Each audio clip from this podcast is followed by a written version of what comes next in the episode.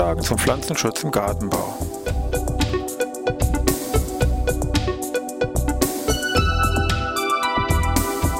Ein wöchentlicher Podcast der Forschungsanstalt für Gartenbau an der Fachhochschule Weinstefan von und mit Thomas Lohrer. Für Gartenbaustudenten und alle anderen, die sich für Krankheiten und Schädlinge an Pflanzen, deren Biologie und Bekämpfung interessieren.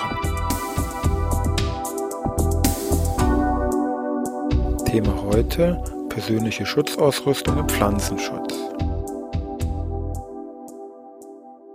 Ja, ich begrüße wieder zu einer neuen Podcast-Ausgabe hier aus Weinstefan. Wir wollen uns ja heute mit dem Thema persönliche Schutzausrüstung im Bereich Pflanzenschutz mal beschäftigen. Also geht es ja dann schon prima hier um den chemischen Pflanzenschutz. Vielleicht kurz zu Beginn nochmal ein kurzer Rückblick oder eine Besinnung auf den Bereich Anwenderseite und Produktseite, was da überhaupt die gesetzlichen ja, Anforderungen sind, dass ich überhaupt da entsprechend aktiv werden kann. Auf Anwenderseite ist es so, also wir reden jetzt hier von einem Erwerbsgartenbau natürlich. Jeder Anwender muss hier eine entsprechende Sachkunde nach dem Pflanzenschutzgesetz aufweisen, also besitzen. Das zu dem Thema haben wir ja schon mal einen eigenen Podcast gemacht. Das Wichtigste dazu jetzt in Kürze wäre, entweder Sie machen eine extra Prüfung in diesem Bereich oder Sie haben eine entsprechende abgeschlossene Ausbildung im Bereich hier Gartenbau, Gesellemeister, Ingenieur, dann haben Sie Ihre entsprechende Sachkunde ab Werk, sag ich mal, hier mit, wenn Sie diese Prüfung abgeschlossen haben. Also auf Anwenderseite ist dies einmal die Voraussetzung, dass Sie in chemischen Pflanzenschutz hier aktiv werden können. Auf Produktseite ist die Frage, was kann ich jetzt überhaupt hernehmen? Ist die Grundlage, verwenden kann ich nur in Deutschland zugelassene Produkte. Woran kann ich das jetzt erkennen? Es gibt ein entsprechendes Erkennungslogo, wenn Sie so wollen. Das ist dieses Dreieck, wo auf den Seiten jeweils steht, amtlich geprüft zugelassen und in der Mitte dann das BVL, sage ich mal, hier verewigt ist, also das Bundesamt für Verbraucherschutz und Lebensmittelsicherheit, die eben hier dieses Pflanzenschutzmittel zulassen. Dieses Logo ist auf der Verpackung eben aufgedruckt bzw. auf der Flasche. Ich habe eine entsprechende deutsche Anleitung und ich habe eine entsprechende Zulassungsnummer, die ich auch hier auf der Verpackung auf dem Produkt nachlesen kann. Sonderfall wären noch solche Produkte, die legal als sogenannte Parallelimporte bei uns in Deutschland gehandelt werden.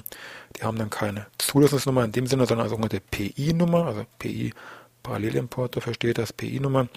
Und ergänzend dazu gibt es noch einen Verweis auf die Firma, die jetzt hier diese Verkehrsfähigkeitsbescheinigung besitzt. Und wir haben ebenfalls wieder eine deutsche Anleitung. So in dieser deutschen Anleitung, da müssen wir jetzt einfach mal reingucken. Da steht natürlich relativ viel drin und neben diesen Hinweisen bezüglich Konzentration, gegen welchen Schädlingen, welcher Kultur und, und, und, gibt es da auch einen Punkt, der auch vom Gesetzgeber hier, sage ich mal, vorgesehen ist, vorgeschrieben ist, nennt sich Hinweise für den sicheren Umgang. Da finden wir unter anderem schon mal entsprechende Hinweise, die auf die Gefahrensymbole, sage ich mal, hindeuten, die man auch optisch sehr schnell erkennen kann bei so einem Produkt. Also es sind diese schwarzen Zeichen auf den orangefarbenen Hintergrund. Kennen Sie auch von sichern von irgendwelchen anderen Produkten, weil das eben nicht pflanzenschutzmittelbezogen ist, sondern universell für Schadstoffe hier verwendet wird. Also solche Produkte mit dem Totenkopf schwarzen Totenkopf auf dem orangefarbenen Grund mit dem Hinweis giftig, sehr giftig sind eben diese T- bzw. T-Plus-Produkte. Daneben gibt es ähm, die mit diesem liegenden Kreuz, also wo sie so ein liegendes X, liegendes Kreuz haben. Schwarzes Kreuz auf diesem orangefarbenen Hintergrund mit dem Hinweis XN, das sind gesundheitsschädliche Produkte, oder XI, das sind die Produkte, die reizend sind. Daneben finden Sie diesen Hinweis äh, umweltgefährlich, das ist dieses N, also das ist dieser tote, blattlose Baum und daneben dieser tote Fisch, der da neben diesem See, sag ich mal, liegt. Also das sind solche Hinweise, Gefahrensymbole, wo man schon mal direkt zuordnen kann, so grob, aha, wie gefährlich, sage ich mal, ist dieses Produkt.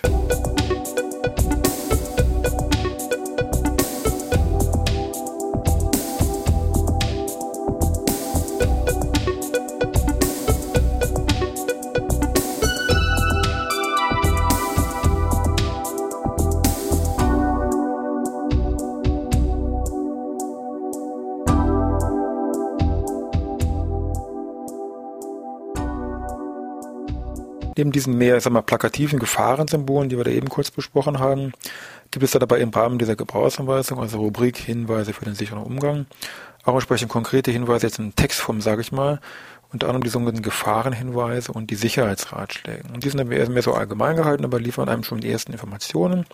Also diese klassischen Gefahrenhinweise wären Hinweisstellen wie gesundheitsschädlich beim Einatmen, gesundheitsschädlich beim Verschlucken oder Sensibilisieren durch Hautkontakt möglich wären solche Beispiele jetzt bei Pflanzenschutzmitteln auftauchende Gefahrenhinweise. Bei den Sicherheitsratschlägen kann es dann meinetwegen auftauchen solche Hinweise wie darf nicht in die Hände von Kindern gelangen, Berührung mit der Haut vermeiden, bei der Arbeit geeignete Schutzkleidung und Schutzhandschuhe tragen oder meinetwegen bei Verschlucken sofort ärztlichen Rat einholen und Verpackung oder Etikett vorzeigen. Also diese Gefahrenhinweise und Sicherheitsratschläge in Textform, oft auch mit so einem kleinen Kürzel verbunden.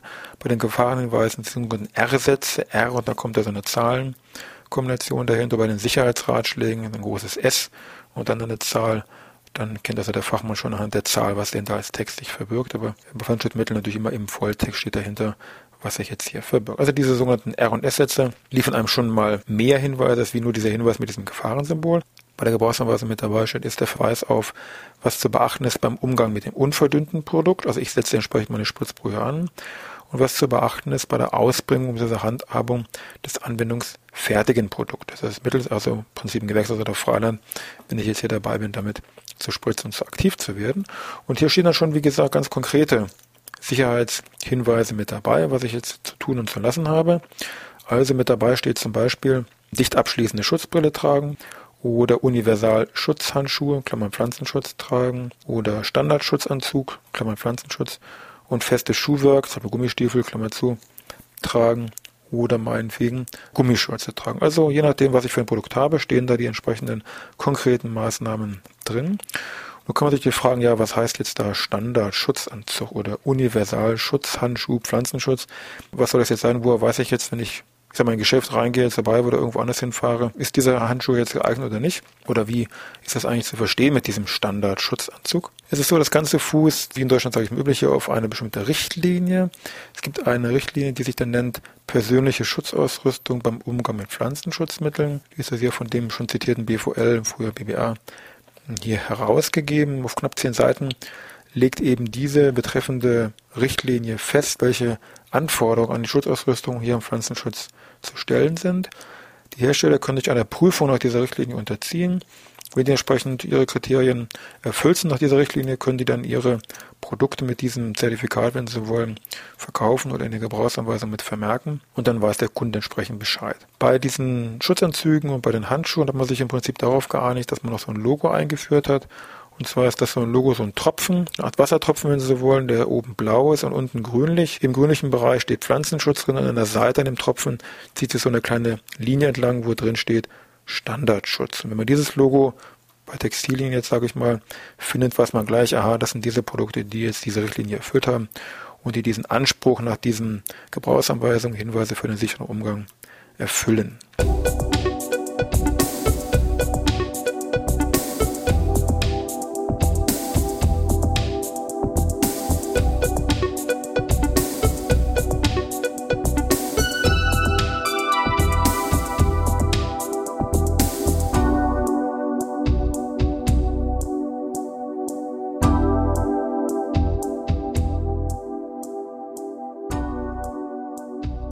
Wir mal zu einem getrennten Punkt, zu dem Atemschutz. Es sind hier verschiedene Filtertechniken zu unterscheiden. Es gibt sogenannte Partikelfilter, die sehr feste oder flüssige Partikel aus der Luft hier herausfiltern sollen.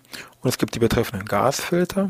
Bei den Partikelfiltern, die werden in verschiedene Klassen unterteilt. P steht für Partikelfilter, P1, P2 und P3. Je höher die Zahl ist, desto höher ist hier das Rückhaltevermögen von diesem betreffenden Partikelfilter. Bei den Gasfiltern werden ebenfalls drei Klassen unterschieden. Eins, zwei, drei, also im Prinzip das gleiche. Auch hier heißt es oder gilt, je höher die Zahl ist, desto größer ist das Aufnahmevermögen von diesem betreffenden Filter. Bei den Gasfiltern ist aber dann auch ganz wichtig zu unterscheiden verschiedene Typen, weil je nachdem, was sie da für einen Filtertyp haben, filtert der ihnen bestimmte Schadstoffe dann aus der Luft heraus, die mit verschiedenen Abkürzungen, also A, B, E, K, AX und was weiß ich alles. Für den Pflanzenschutz wichtig sind die beiden Typen A und B. A ist sozusagen der Typ, der jetzt organische Verbindungen aus der Luft herausfiltert. B ist die Filtertyp, der anorganische Verbindungen aus der Luft herausfiltert. Weil es natürlich nur so ein Buchstabe ist, werden die Filter zusätzlich mit einem entsprechenden Farbband gekennzeichnet. Also ein Filter, ein Gasfilter, der jetzt hier diesen Typ A beinhaltet, hat ein braunes Band drumherum und ein Filter, ein Gasfilter mit diesem Typ B dann ein graues Band. So, der Kombinationsfilter beinhalten jetzt beides, also ein Partikelfilter plus ein Gasfilter. Und das sind die Filter, die in der Regel im Pflanzenschutz hier, sage ich mal, am ehesten verwendet werden.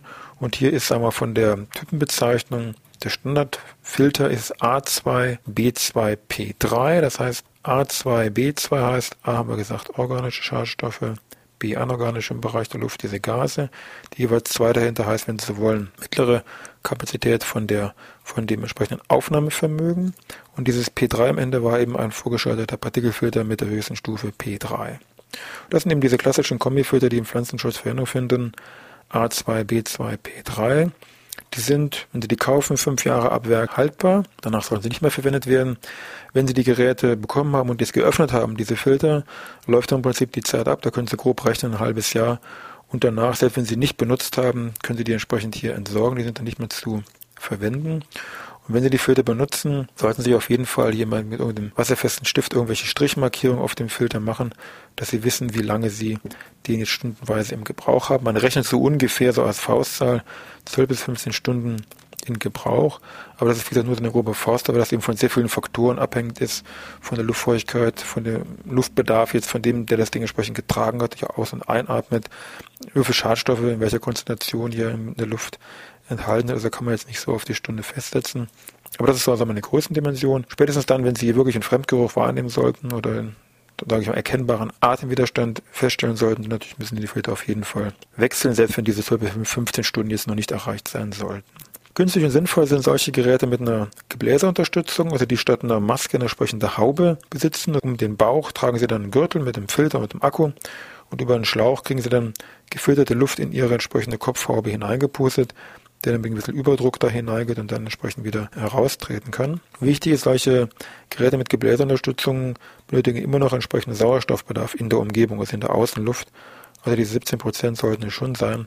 Sind also keine Geräte, wie jetzt mal vielleicht bei die Feuerwehr, die irgendwelche sogenannten Isoliergeräte hat, wo die jetzt irgendwelche Silos oder irgendwo anders reinsteigen kann wo die also von der Außenluft unabhängig sind. Das ist bei diesen klassischen gebläseunterstützten Geräten im Gartenbau nicht so. Also da brauche ich entsprechend immer noch Sauerstoff in der Luft, sonst kippe ich da auch sofort um.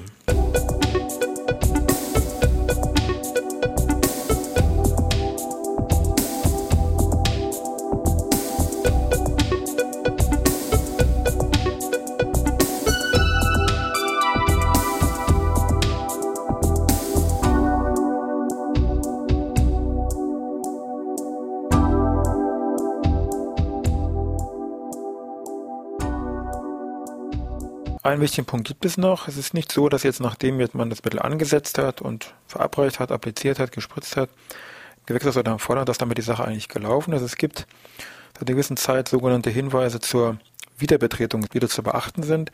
Steht auch in eben diesen speziellen Sicherheitshinweisen drin, steht zum Beispiel drin, am Tag der Applikation nur mit Schutzausrüstung. Das heißt, wenn Sie morgens um 10 gespritzt haben und Sie wollen nachmittags um 4 Uhr da rein, dann ist dies, wie gesagt, nur mit Schutzausrüstung möglich. Oder es gibt auch andere Hinweise, auch wieder mit dieser Hinweis auf diese Wiederbetretungsfristen, die da lauten, zum Beispiel Nachfolgearbeiten erst nach 24 Stunden statthaft, teilweise auch dann nur noch mit einem betreffenden Schutzanzug dann in dieser Frist hier möglich. Und also auch da sollte man die Gebrauchsanweisung genau durchlesen. Also der Anwenderschutz oder auch wie gesagt für den Schutz für den, der jetzt irgendwelche Kulturarbeiten durchführt in dieser Kultur, hört also nicht auf, nachdem das Mittel gespritzt worden ist, sondern geht dann hier mit diesen Wiederbetretungsfristen hier noch weiter. Ja, bevor wir kurz noch ein paar Hinweise zu Infos, noch ganz wichtiger Punkt, ganz klar, die Bereitstellung von dieser persönlichen Schutzausrüstung, meist auch PSA, wie gesagt, abgekürzt und der bekannte Kürzel dafür, ist es so, dass das vom Arbeitgeber hier gefordert wird, wobei der Arbeitnehmer natürlich dann noch diese Schutzkleidung zu tragen hat und pfleglich zu behandeln hat. Also wichtiges Thema, dieser Bereich persönliche Schutzausrüstung, Sicherheitsgeschichten im Bereich chemischer Pflanzenschutz.